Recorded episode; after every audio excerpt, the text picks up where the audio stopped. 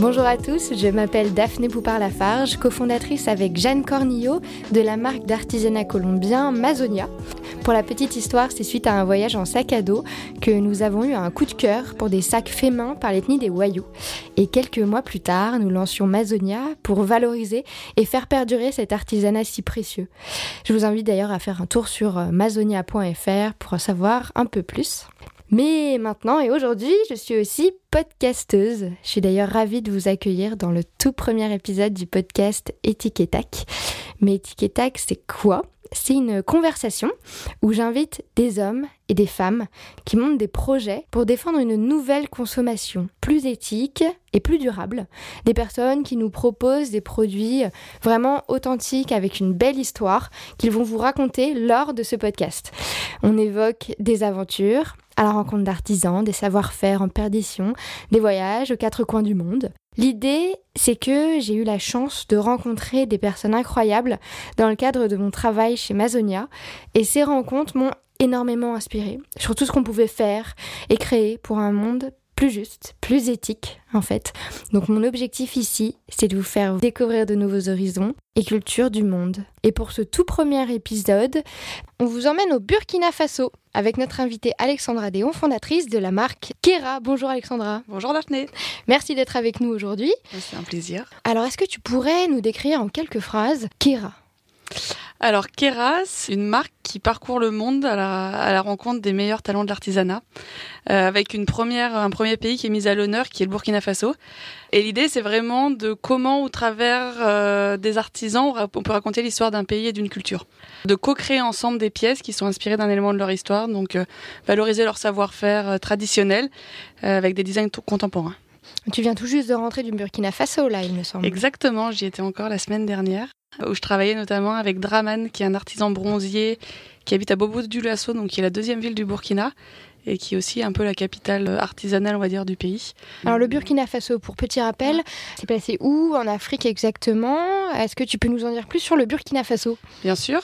Alors le Burkina, c'est un, un, pays, on va dire, au centre de l'Afrique de l'Ouest, qui est entouré du Mali, du Niger, de la Côte d'Ivoire, du Ghana, du Togo. Donc c'est un pays sahélien et c'est ce qui ressort, enfin, dès, qu'on atterrit euh, à Ouaga et qu'on voyage un peu dans le pays, c'est toutes ces couleurs euh, ocre, euh, très sahéliennes, très désertiques. Et c'est surtout un pays, moi, qui m'a marqué en tout cas, pour l'accueil de ses habitants qui est communément appelé le pays des hommes intègres. Et en fait, parmi plusieurs pays que j'ai pu faire en Afrique de l'Ouest, alors il y a toujours un accueil qui est hyper chaleureux, mais les Burkinabés le sont particulièrement.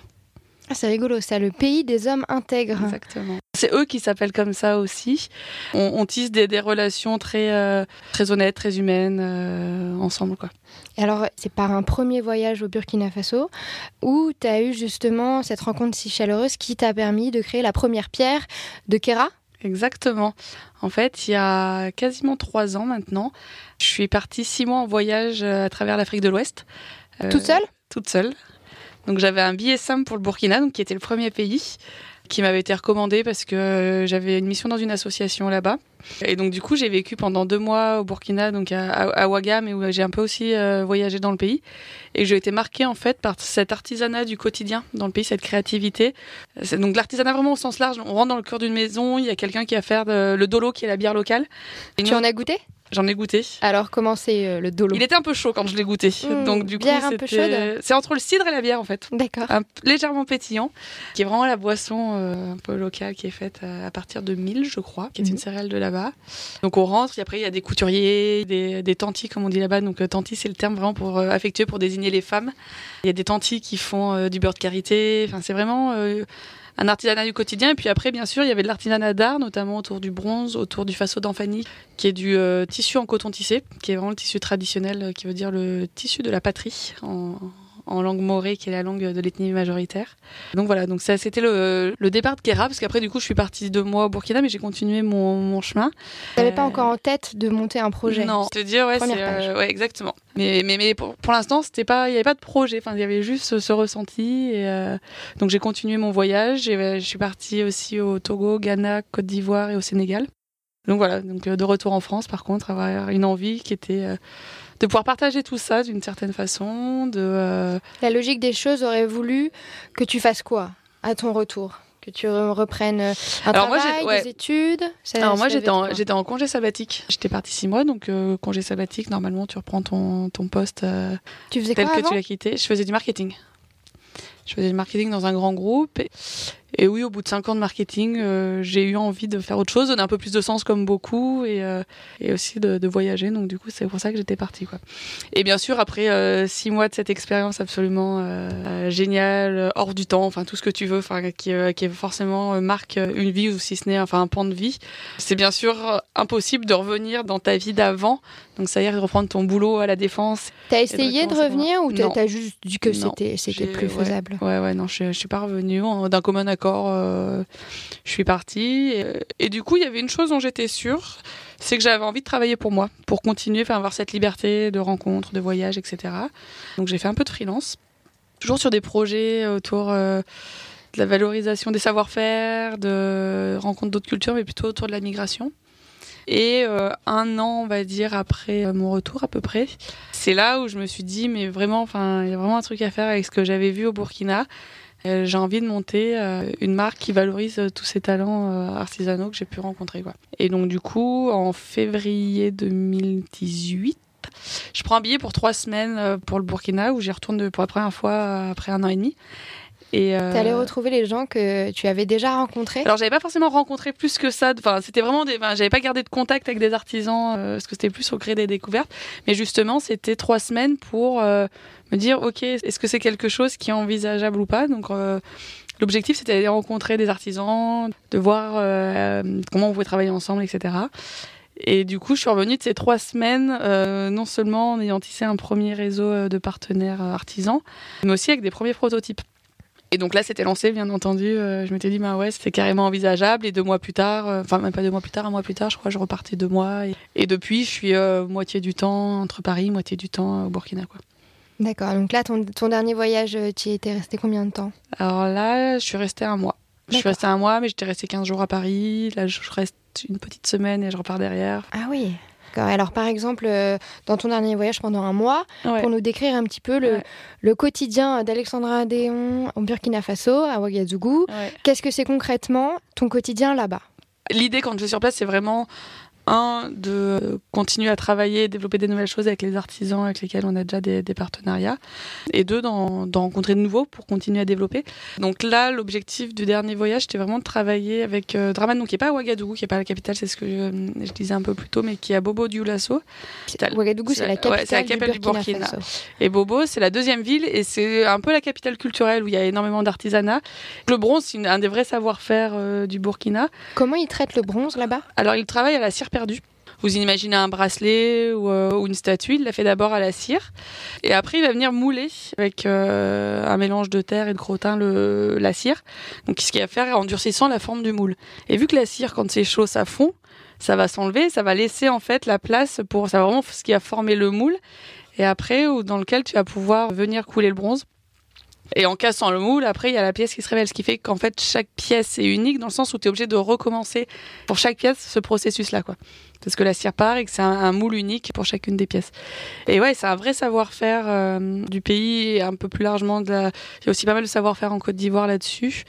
Euh, et ce qui est marrant, c'est qu'entre les bronziers de Ouaga et ceux de Bobo, ils n'ont pas forcément les mêmes techniques, donc c'est aussi ça qui est intéressant. Et notamment Draman dans son atelier, enfin c'est des ateliers à, ciel ouvert, donc c'est dans des cours. Euh, enfin, faut vraiment imaginer ça sur euh, la terre ocre par terre, des petites cabanes, on va dire, avec de la tôle au-dessus pour se protéger un peu du soleil, mais c'est vraiment fait comme ça. Enfin, ils se regroupent souvent par, euh, par famille. C'est des métiers par famille, donc euh, lui avec ses cousins, ses oncles, etc. etc. C'est un savoir-faire qui est transmis au sein de la ouais, qui est transmis de génération en génération. Draman, lui, il l'a appris euh, de père en fils. Il n'y a pas d'école là-bas, en fait. Non, il y a pas Enfin, c'est vraiment au quotidien, en observant. Et d'ailleurs, dans la cour de l'atelier, ce qui est drôle, c'est qu'il y a aussi tous les enfants qui observent. Et quand ils deviennent à un âge de pouvoir travailler, donc à partir de 17-18 ans, ils commencent à faire aussi, etc. Donc on, sent vraiment euh, que c'est une transmission et c'est une fierté aussi de se dire je peux transmettre ça à mon fils. Parce que du coup, ça se transmet plutôt de père en fils, c'est pas de, ça se transmet pas entre sexes. Les femmes n'ont pas forcément euh, la place dans la confection. Non, en fait, ce qui est assez drôle au Burkina, euh, et c'est peut-être, enfin, c'est certainement le cas aussi dans d'autres pays, c'est que chaque type de savoir-faire a, on va dire, un sexe euh, majoritaire. Donc sur le bronze, c'est les hommes. Sur le tissage, ça va être les femmes. Tout ce qui est poterie, terre cuite, c'est les femmes. L'ébénisterie, c'est les hommes. La couture, c'est les hommes. Et donc en fait, il y a. Attends, la couture, c'est les hommes. Et le tissage, c'est les femmes. Ouais. On pourrait essayer de se dire, bon, il y a peut-être un, un, lien. Pas, pas forcément. Alors même si Ouais, la couture, c'est peut-être un, un, peu plus un peu plus mixte. Un peu plus mixte. Mais il y a beaucoup d'hommes encore. Ouais, ouais. Pour être honnête, je sais pas à quoi c'est dû, mais il y a des. Enfin, on sent qu'il y a vraiment des choses qui se transmettent comme ça euh, par filiation euh, de mère en fille ou euh, de père en fils, quoi. D'accord. Donc, est-ce que, est-ce que toute cet artisanat, c'est vraiment une part très importante de l'économie au Burkina Faso? Quel est le poids de cette activité? Alors, c'est quelque chose de très important pour deux raisons. D'abord, parce que l'artisanat d'art, ça reste le premier employeur du secteur de la culture au Burkina. Donc, de la culture, mais ça reste quand même un gros pourvoyeur d'emplois. Même si, ce qu'on a observé en France, il y avait 30-40 ans de. Les, savoir-faire artisanaux disparaissent, on se tourne un peu vers des moyens de consommer. Euh, vus comme modernes, alors que c'est pas forcément, forcément ça. Euh, ça impacte forcément le marché. Et pour moi, une des, euh, une des choses que je me suis fixée, c'est de montrer qu'on peut aussi consommer de façon artisanale et de façon très contemporaine. Ça appartient pas au passé, ça peut être euh, mhm. complètement dans le monde d'aujourd'hui, même. Enfin, et je pense que c'est une des pierres du monde de demain. Alors, comment tu fais ça? Comment tu arrives à promouvoir cette vision-là, sachant que dans les esprits, quand même, le fait que ce soit fait à la main, que ce soit fait avec une certaine lenteur, ça peut paraître comme quelque chose qui appartient au siècle d'avant. Mm.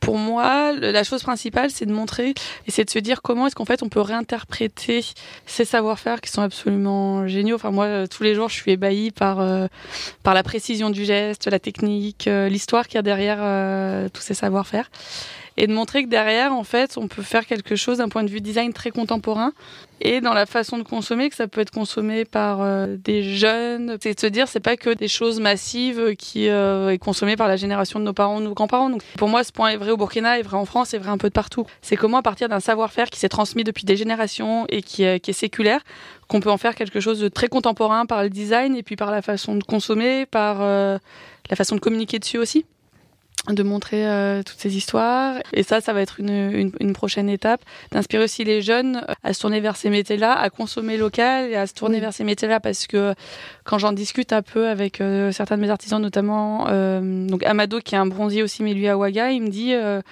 honnêtement, les jeunes ne veulent plus se tourner euh, vers ces métiers-là parce qu'ils ont l'impression que c'est des métiers durs où il n'y a pas beaucoup de débouchés. Donc c'est comment, un, on peut montrer en fait toute la beauté de ça.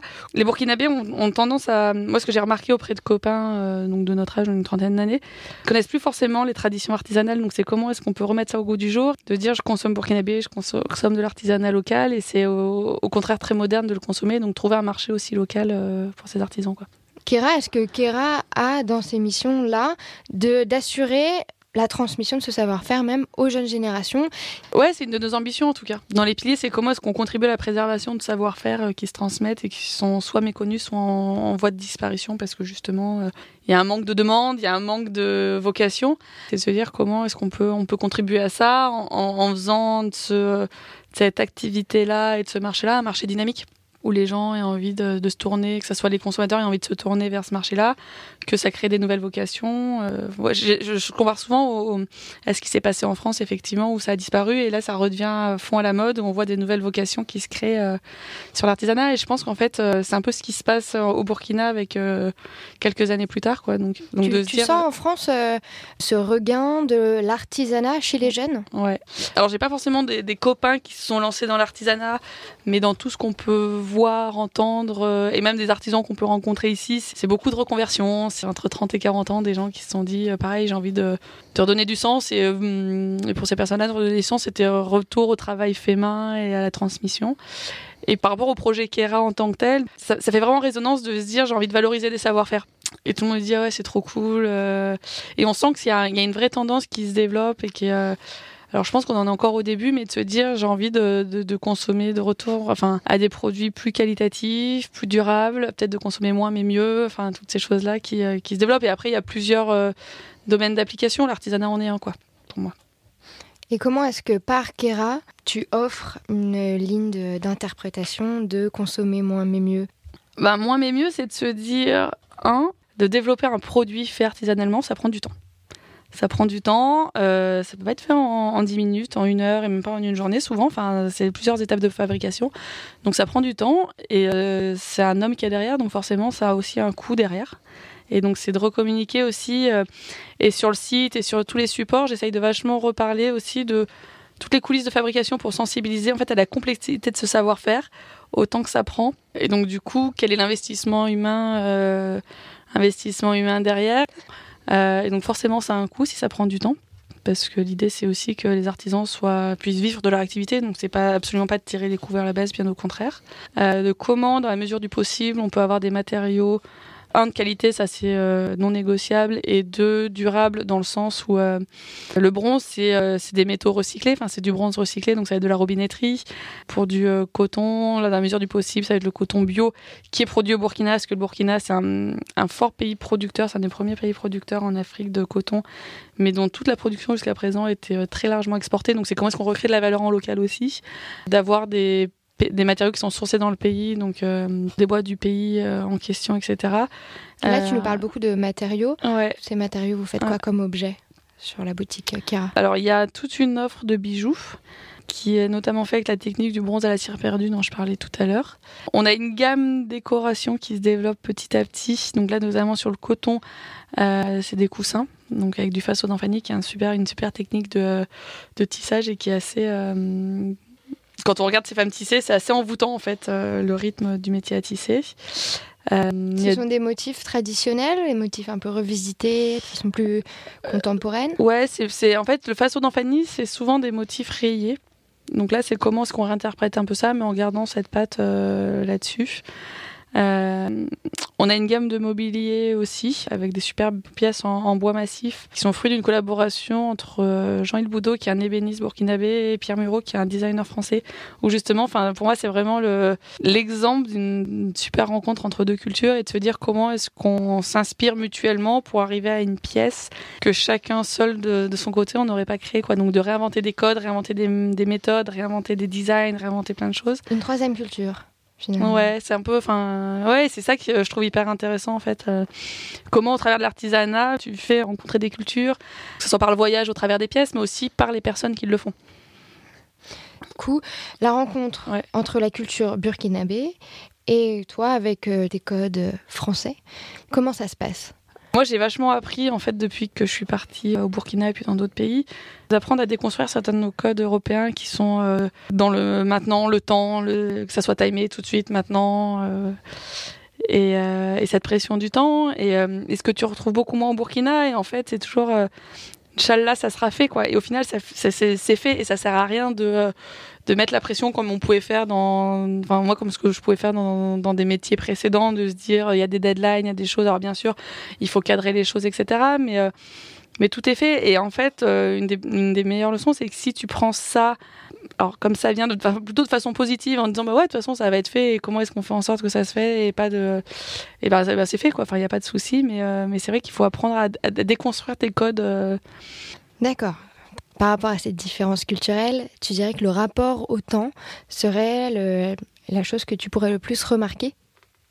Ouais je pense que c'est le rapport au temps parce qu'en France on est très dans dans le contrôle de se dire en fait il faut que j'ai fait ça dans avec nos questions de rétro-planning etc donc il faut que j'ai fait ça dans 15 jours un mois. Donc ce qui veut dire que là à la fin de la semaine il faut que j'ai fait ça etc quant au Burkina c'est beaucoup moins ça donc souvent il y a beaucoup de choses qui se débloquent sur les trois derniers jours on va dire et voilà et en fait je pense que c'est une façon aussi de, de fonctionner euh, qui, est, qui, est, différente de la nôtre mais, euh, mais ouais, c'est le rapport au temps et de se dire mais en fait euh, le temps est précieux et et j'en profite aussi et, euh, et je vis. Euh, alors oui, j'ai mon travail, mais je peux, je peux, aussi faire autre chose. Et puis euh, donc voilà quoi. Il y a une question que je voulais te poser et le, la conversation a fait qu'on est, on est passé sur autre chose. Mais finalement, pourquoi l'Afrique Pourquoi es-tu partie en Afrique pendant six mois? C'est une destination touristique moins typique d'aller au Burkina Faso comme tu l'as fait. Alors c'est une bonne question. Justement, je pense parce que c'était hors des sentiers battus et que j'ai toujours aimé découvrir des choses que tout le monde n'avait pas vues et euh, même dans des, pays un peu plus classiques on va dire d'aller euh, toujours taper aux, portes des maisons enfin d'aller euh, voir ce qu'on peut pas forcément voir euh, habituellement en tant que touriste. Et en fait j'étais jamais allée en Afrique. Alors même si j'aime pas ce terme de toujours un continent entier etc mais je m'étais dit j'ai envie j'ai envie de découvrir cette partie-là du monde. Et vu que je partais seule et avec euh, cet objectif de un, euh, m'immerger dans, dans, la culture du pays où je serais, et de deux, commencer à me réorienter potentiellement professionnellement, je m'étais dit, je vais faire des missions dans des associations. Et on m'a recommandé, euh, une copine de copine avait fait une mission dans une asso au Burkina, et, euh, c'est comme ça que je tombée au Burkina, mais ça aurait pu être le Bénin, ça aurait pu être le Togo, ça aurait pu être euh, plein d'autres pays, quoi. Mais, mais je pense que c'était vraiment cette volonté de, de, sortir des sentiers battus, d'aller découvrir quelque chose que je connaissais pas et d'un continent que je connaissais pas, tout en vivant, en, en, faisant des vraies rencontres et pas être touriste dans, dans le pays, quoi. Du coup, les, les, artisans et toutes les personnes que tu as rencontrées sur place, euh, c'est devenu du coup des collaborateurs. Ouais. Est-ce que tu pourrais nous décrire un petit peu leurs conditions de, de travail, leurs conditions de, de, vie dans le projet Kera il faut imaginer qu'au Burkina, il fait euh, minimum 36 degrés, euh, c'est-à-dire en moyenne en journée, il fait 36 degrés, ça peut monter jusqu'à 41, 42. Donc tous les ateliers sont en extérieur que ça soit sous les arbres, sous les manguiers ou sur des, tôles de fer. Donc là, ça, fait un peu augmenter la température euh, quand on est là-dessous. Vous rentrez en fait dans des cours des maisons, parce que c'est même, à Ouaga, qui est la capitale, il euh, y a quasiment pas d'immeubles, c'est quasiment que des maisons euh, basses en terre, cuite. Tu rentres dans la cour, dans la cour d'une grande maison, et donc là, en fait, tu as un atelier où euh, pour, pour Draman ou Amado, qui sont bronziers, euh, souvent les bronziers se réunissent entre eux en fait et, euh, donc du coup avec le bronzier il y a euh, le soudeur parce que le, le, bronze on va on va venir le souder aussi. Et après qu'il soit qu'il ait été coulé pour, rectifier deux trois trucs. Il va y avoir le limeur qui va faire les finitions aussi. Il va y avoir d'autres bronziers et l'espace où ils vont venir euh, faire le feu pour couler tout ça. Et bah, il faut imaginer le soleil le grand soleil tout le temps le vert des manguiers le bleu du ciel et, et la terre ocre la terre ocre. Et surtout beaucoup euh, de bonne humeur. C'est ça en fait qui est, qui est aussi marquant ou, euh, au quotidien euh, tous ensemble, enfin ils sont tous à, à, rigoler, à se faire des blagues, beaucoup de bonne humeur, beaucoup de musique. Il y a toujours la musique en, en fond, tout en étant sérieux et, et impliqué derrière sur, sur le travail quoi. Donc, et il trouve où le bronze? C'est des, des, matériaux recyclés, donc c'est de la robinetterie. Donc c'est des vieux, euh, des vieux robinets qui vont acheter auprès de personnes qui vendent que ça. Je pense que c'est des choses qui doivent venir aussi du Burkina, mais aussi d'Europe, euh, des choses qui sont recyclées euh, là-dessus. quoi. D'accord, donc Kera, en fait, c'est des objets qui sont recyclés, puis ensuite faits à la main. Ouais. Est-ce que tu as des pratiques, par exemple, comme le, le commerce équitable au, au sein de Kera Ouais, alors, alors, moi je suis pas, je suis pas labellisée ou quoi que ce soit, mais euh, mais ouais, je pense que c'est même dans le quotidien, euh, dans le quotidien de l'approche, de se dire. Euh, un, c'est l'artisan qui est au centre de toute l'approche. Dans la communication sur le site, à chaque fois, c'est euh, tel artisan qui a fait ça, c'est quoi son histoire, il y a des portraits vidéo, etc. Donc, on sait par qui c'est fait. Sur les prix aussi, euh, l'idée c'est que c'est pas moi qui impose mes prix, c'est eux qui me proposent des prix. Alors bien sûr, moi je regarde que ça correspond à un niveau de rémunération qui soit bien pour le pays. Et après, si, si c'est trop élevé pour moi, parce que quand je fais euh, tous mes calculs entre les coûts de transport, euh, les frais de douane, enfin tous les, coûts qu'il y a en plus derrière, euh, si ça fait un prix qui est trop à la vente, ben du coup, souvent on décide de pas faire quoi. Donc, donc ouais, ouais, donc comment on a une juste rémunération, comment est-ce que la personne qui est derrière est identifiée, et, donc voilà quoi. Très bien. Alors comment se passe ensuite la vente de tes produits donc du coup, les produits arrivent en France. Pour les bijoux, je fais faire des finitions en France, donc je fais tout plaqué or. Donc ça, c'est fait dans des petits ateliers aussi artisanaux euh, à Paris. Et après, je commercialise sur mon site internet, sur kera.fr. Et petit à petit, là, je vais commencer à commercialiser en boutique aussi. Ça sera le cas euh, sur la fin de fin, fin 2019, quoi. Donc, On voit de euh... plus en plus euh, l'Afrique, que ce soit dans des expositions, voire même dans des défilés de mode, ouais. des marques qui s'inspirent de, de, dessins euh, africains. Ouais. Euh, comment est-ce que tu, tu, ressens ça, donc, euh, cette, cette, effervescence de l'exotisme africain, euh, notamment en France? D'un côté, je trouve ça chouette parce que ça permet de mettre en valeur toute la beauté qu'il y a, enfin moi que j'ai pu rencontrer dans, dans les pays que j'ai pu faire. Rien qu'au sein du Burkina, il y a tellement d'ethnies, il y a tellement de cultures différentes, donc il y a vraiment plein de choses à montrer et à valoriser. Après, j'ai toujours un peu de mal avec l'Afrique en comme euh, un oui. seul et même continent. C'est euh, ouais, c'est la mode africaine, c'est la culture africaine. Et j'étais allée à une, euh, à une conférence à Paris sur un, c'était un designer kenyan qui disait ça, qui dit, on parle toujours de mode africaine, même nous les Africains, alors qu'on parle pas de mode, européenne et que ça fait aucun sens de parler de mode africaine. Et je trouve ça hyper vrai. Et, euh, et c'est comment, enfin modestement, moi aussi, c'est pour ça que je me dis, je fais euh, pays après pays pour montrer qu'en fait, entre deux pays, c'est pas forcément les mêmes cultures et c'est pas les mêmes cultures déjà au sein d'un pays. Donc, du coup, volontairement, de, casser un peu ça. Euh, en tout cas, dans ce que j'ai pu en voir, moi, en Afrique de l'Ouest. Et, et, ouais, c'est chouette, quoi. Alors, pourquoi Kera s'appelle Kera alors pourquoi Kera s'appelle Kera On me pose souvent la question. Derrière Kera, une des volontés, c'est ce que je te disais un peu plus tôt, c'est comment, au travers de l'artisanat, on peut faire rencontrer différentes cultures. Et en fait, moi, je suis d'origine euh, donc française, mais aussi italienne et allemande. Et je me suis dit, bah, en fait, c'est aussi euh, une partie, euh, une partie de mon histoire. Alors même si Kera c'est plus vaste que juste des cultures européennes. Et en fait, Kera, c'est un mix entre le nom de jeune fille de ma mère qui est un nom allemand et le nom de jeune fille de ma grand-mère qui était italienne. Donc, donc voilà. Tout simplement une histoire de famille. Exactement, une histoire de famille et de rencontre entre plusieurs cultures et plusieurs horizons. Oui, parce que l'ambition de Kera n'est pas de rester que sur le Burkina Faso, mais d'aller sur d'autres artisanats, d'autres ethnies. Ouais, l'idée c'est comment Enfin, au travers d'artisanat, tu racontes une culture et donc tu fais découvrir le monde au fur et à mesure. Enfin, l'idée là, c'est de faire plusieurs, euh, au moins pour les deux, trois prochains pays, de rester euh, en Afrique. Et ça peut être aussi bien sur, euh, sur une histoire euh, traditionnelle, ancestrale, ou des choses de la vie quotidienne. Quoi. Donc, euh, donc quelque part, c'est vraiment comment, comment, au travers de l'artisanat, on fait vivre, on fait vivre la culture au sens large. Et, et donc, du coup, c'est vrai que l'ambition aussi, quand il y, y a des soirées Kera ou des choses comme ça, c'est oui, bien sûr, on présente les pièces, on, travaille, on présente aussi et surtout le travail des artisans, leurs vidéos. Et on fait venir des artistes euh, du pays, donc euh, ça peut être des chanteurs ou des choses comme ça. Euh. Et quels sont les retours justement des, des gens, des, gens qui suivent Kera, les consommateurs? Qu'est-ce qu'ils te, quelles sont les questions qu'ils te posent, les retours qu'ils te donnent? Ouais. Dans les retours que j'ai, ce qui plaît vachement, c'est justement de se dire, je rencontre l'artisan. Enfin, j'ai l'impression de rencontrer l'artisan et de me plonger aussi dans, dans sa vie, dans la culture de son pays comment, au travers de Kera, je peux voyager, je peux rencontrer la personne qui a fait la pièce, de savoir qui, euh, a fait ça. Euh, et, c'est vrai que j'ai eu plusieurs retours de, clients de se dire euh, Ah ouais, non seulement les produits sont hyper chouettes, mais mais en plus, euh, c'est trop bien de savoir qui l'a fait. C'est vrai qu'avec chaque pièce, en fait, l'idée, c'est euh, il y a une petite carte qui présente l'artisan et, euh, l'histoire de la pièce. Je pense que c'est vraiment ça de se dire que c'est un projet qui est incarné aussi par les, gens qui fabriquent. Donc c'est commencer une rencontre entre deux cultures. Donc cette rencontre, c'est bah, il y a une pièce en fait qui a été fabriquée là en l'occurrence au Burkina, qui vient en France et c'est l'artisan qui donne aussi un peu de lui auprès du, consommateur qui va acheter ça. Donc c'est toute une histoire derrière. C'est pas que qu'un achat. Donc c'est aussi un une certaine forme d'acte militant euh, qui s'engage pour le travail fait main, pour revendiquer de la, des diversités culturelles, etc.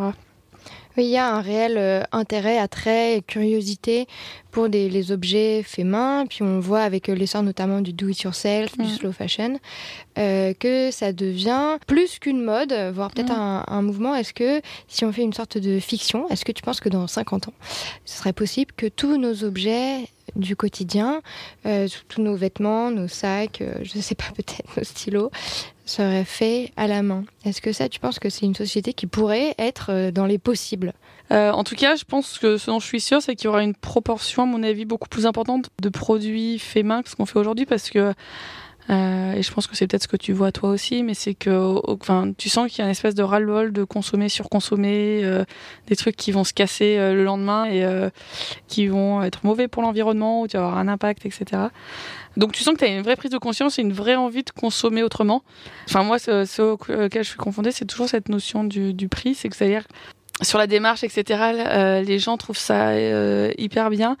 Mais c'est de se dire, je pense qu'on on a tellement été dans ces, et je pense moi la première, et je suis en train de changer aussi, mais dans ces euh, types de consommation, de se dire en fait, on peut trouver des choses pas très chères, mais au final, de se rendre compte qu'en fait, c'est un truc qui va durer six mois. Et donc du coup, je pense qu'on a notre euh, jugement prix qui est un peu biaisé par ça, alors qu'au final, je pense que si on fait le bilan à 5 ans sur des pièces faites main et combien est-ce qu'on aura dépensé qui sont plus chères à l'acte d'achat mais qui durent beaucoup plus, je pense que de consommer comme ça, à mon avis, on n'aura pas forcément euh, plus dépensé que voire même moins quoi.